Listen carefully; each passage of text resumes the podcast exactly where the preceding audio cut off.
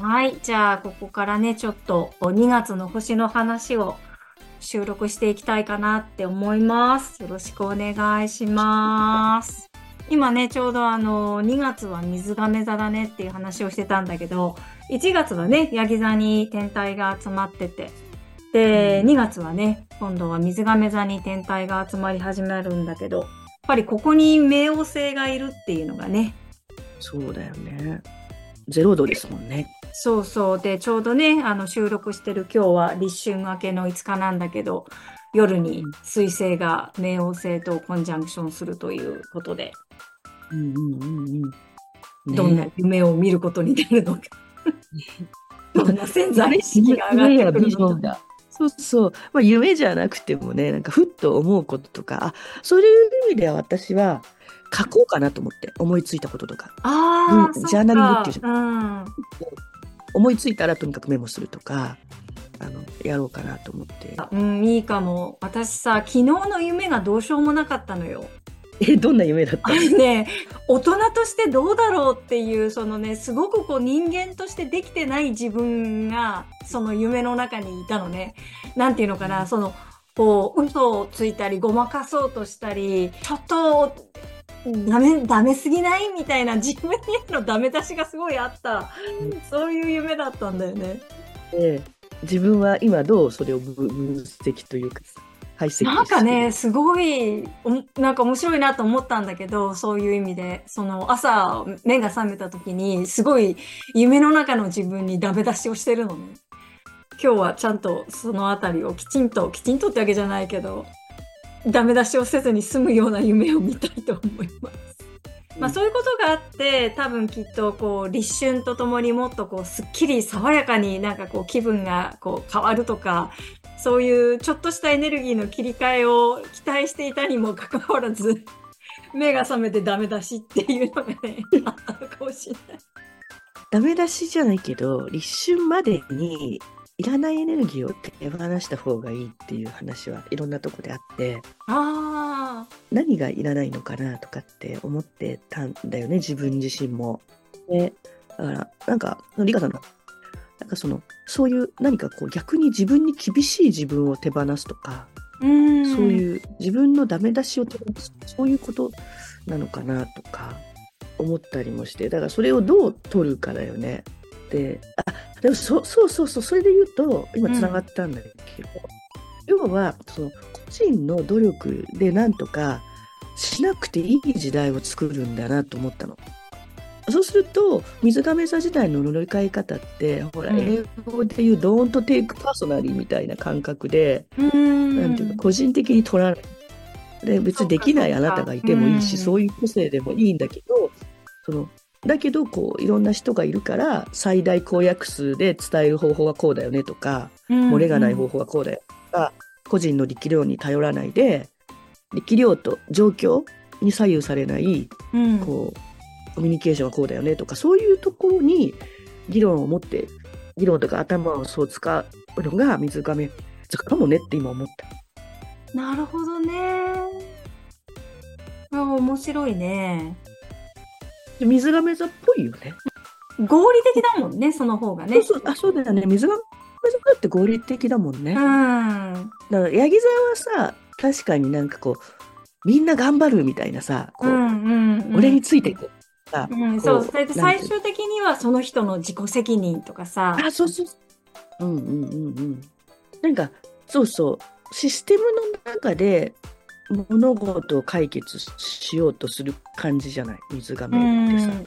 うん、なんかね、えっとね、そうそう、そう思うの。だから、その人ができないことは、別にそれでよくて、その欠点までオープンにしてくれたら、うん。こう、協調とか介入ができるじゃない？うん。抱え込んじゃダメなんだなってうん。なんか、抱え込まないで、うん。私はこれが苦手ですとか、ここまでしかできませんっていううんみたいなこ。と、自己開示ができるかみたいな、うんうんあと自己認識と自己開示とうん。うん博愛主義みたいな。博愛平等っていうかさ、そうね、水亀座のね、一つのキーワードとしてね、あるもんだからそうしないねと。システムが成立しないじゃんね。うん例えば外国人は受け付けませんみたいなことをしたらシステムがそもそも成立しなかったりするからなんかそういうのだからあるお医者さんとかがさこの人種だけ受けますみたいなことはシステムが。あんまりしないから、博愛平等みたいなものに基づくうん。ネットワーク感みたいな、なんか見えてきたのこうこう、ね、つながり感というかそうだね。うんそっか。だからこうそういう意味ではさっきリカさんが言ったこう水亀座時代がもうこっから始まるっていうよりもこっから水亀座時代を作っていくっていう形になる。のかなっていうと、こうそもそも論に戻るとうん。うん。冥王星ってスクラップビルドするじゃない。うんうん。でヤギ座時代のを見てて私ヤギ座時代はスクラップしてきた感じがして何ビルドしたか分かんないんだよね。正直うん。そうか。なんかヤギ座的なものをうん。ビルドしたのかっていうのがだからもう日本だと政治とかさその自民党とかはヤギ座っぽいヤギ座っぽいよね。うん。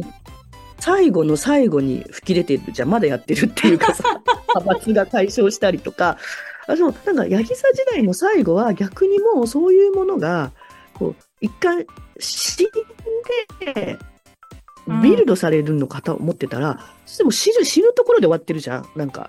どっちかっていうと。ね。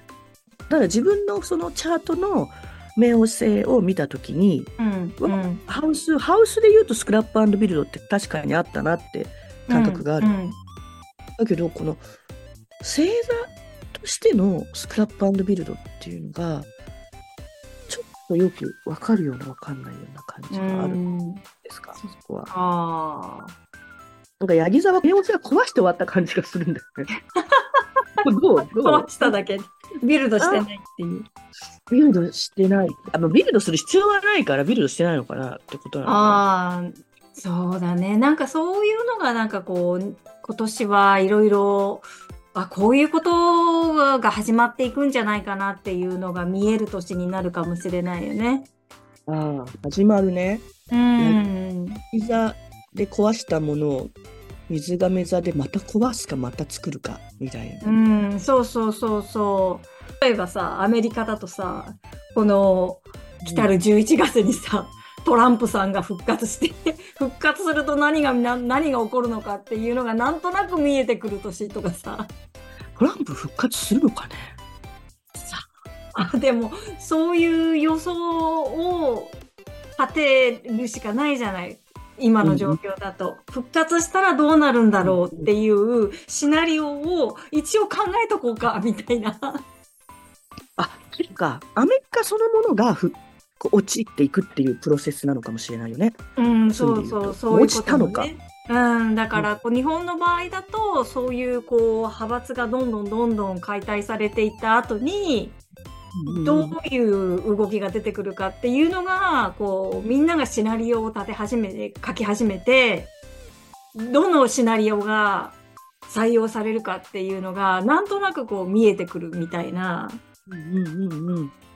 ねそう。なんかねいいろんな人がいろんなシナリオを今書いてる最中っていう雰囲気がある。私自身、うん、昨日までは言葉にできなかったんだよね。で今もできてるけど、さっきちょうど話したことが、うん。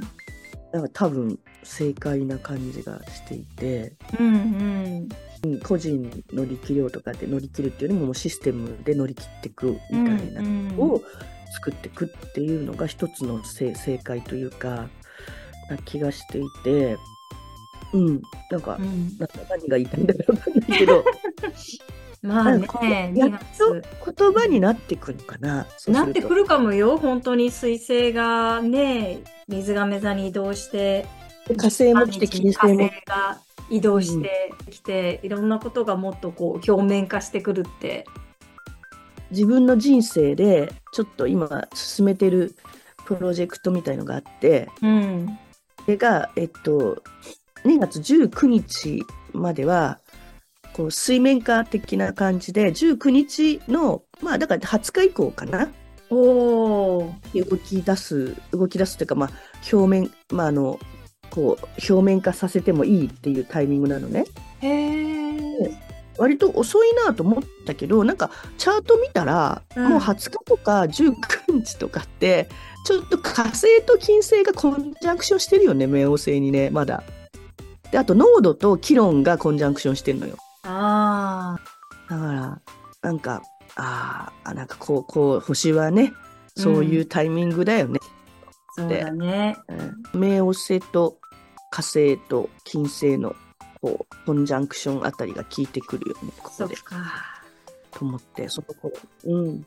冥王星と火星ってちょっと激しそうだよね、なんとなく。なんとなくね。うんうんうん。あでもそのあたりからやっぱりこう火星のこう外に働きかける力みたいなのがうんうんうん。13日だけ冥王星と火星がコンジャンクションするのって 13? バレンタインデーの前の日だねそうだね。みんなチョコレート作ってるよねそしたら あそうそうやっぱ夜だね入るのはねそっか。火星がまず水亀座に入るもんね、うんうんどうなんだろうねこれどういうエネルうん。ギー？これどうなんだろうね。バレンタインでうまくいくんですかね。ああどうだろうどう思います？これこれ、どうだろう。一応ね、私がちょっと見てるのはね、2月13日から3月22日まで火星が2年ぶりに水亀座を通過する間の恋愛運は絶好調って書いてあるんだけど、あ、本それは素晴らしい。当本当かな？なんか。ね。なんか、あと、2月13日のチャートをちょっと見ると、うん。ある人が書いてるのが、革命？うん。えっと、水亀座の火星と冥王星の号に、牡牛座の木星が90度のスクエアなんだって。はいはい、あるね。うんうん。あ、これちょっと広いけどね、オーブがね。まあでも10度以内は10度以内なんだよね。革命だって革命。大規模な市民運動や反乱や革命の配置だって。えー、2マ月ジ13 バレンタインデーどころじゃないじゃん。革命の天体の配置、2月13日。いや、どうしよどうしよう。う。ね。注目です。何が起きるか。いや、なんか、何も起きてほしくないよね。ちょっと。何があいい感じのね、いい感じっていうか、こう、ねあそういうやり方もあったんだねっていう、そういう、こう、予想外の突破口みたいなものが開けるといいよね。そうだね。ううんんうんうん。予想外の突破口を開きたいね。できたらね。うん。うんうんうん、だから予想外の突破口を開くためにどうしたらいいとかなんかあります？ヒヒント。そうだね。やっぱりこの水星のこの水亀座に入っていくタイミングで水面下っていうか潜在意識っていうのとか、まあ、集合意識なんかもそうだけどそこからもっと表面に引っ張り出してくるものっていうのがうんうんうんうんなんかヒントになる気がするよね。今までそう言語化できていなかったことが言語化するってその、うん言語化した望みと言語化してない望みの違いっていうと、やっぱり言語化したものの方が当然現実になっていくわけだから。確かに確かに。うん。もう言語化ってこう私はさっきリカさんと話をする中でうん。言葉が降りてきたとか降って出て。湧き出てうん。自分で言語化をすることもメモ書き今してるのねあのうん。うん。あれも結構いいなと思いながらも意識して聞いてもらうとかも大事だし自分で書くことも大事だしもう言語化するための仕掛けが必要な感じもするするかなと思うんですうよ。ん。そうですそうね。なんで私はこれをやってるんだろうみたいな話もね、今日のね、雑談の最初にあったけど、そこにはきっと必ずまだ私が、私自身がまだ健在意識で気づいてないことがあるはずなんで、うん。なんかね、そういう、こう、まあ私は、えーね、あの、タロットとかやってるから余計そういうふうに思うのかもしれないけど、うん、やっぱりこうメッセージみたいなものをちゃんと受け取れてないっていうか、受け取るっていう意識が、うん、希薄すぎっていうか、そこをね、ちょっと、この2月は気にしてみようと思ってるんだよね。あのメッセージで受け取る意識が希薄すぎるっていうのの主語はリカさんがってことなのか全体のなんか人類がみたいな感じなのかどどどういう感じなの？ああ、今言った時は、多分両方だと思う。私を含めてっていうことだと思う。どうして受け取れないの？忙しいからとか？うん、そういうのもあると思うし、その、もともとなんていうの、こう、スピリチュアル的な言い方をすると、目覚めてないっていう、こう、一種のこう、集団催眠にかかっているような状態とかっていうふうに言われたりとかするんだけど、うん、だから、ああ、メッセージが受け取れないっていうか、そうだな、その辺はちょっと、ちょっと、それこそうまく言葉にするのが難しい感じがするな時間でしょ？そろそろあ、時間でしたね。アラームが鳴りましたね。うん、なので、じゃあ今日はここまでに一応しておこうかな。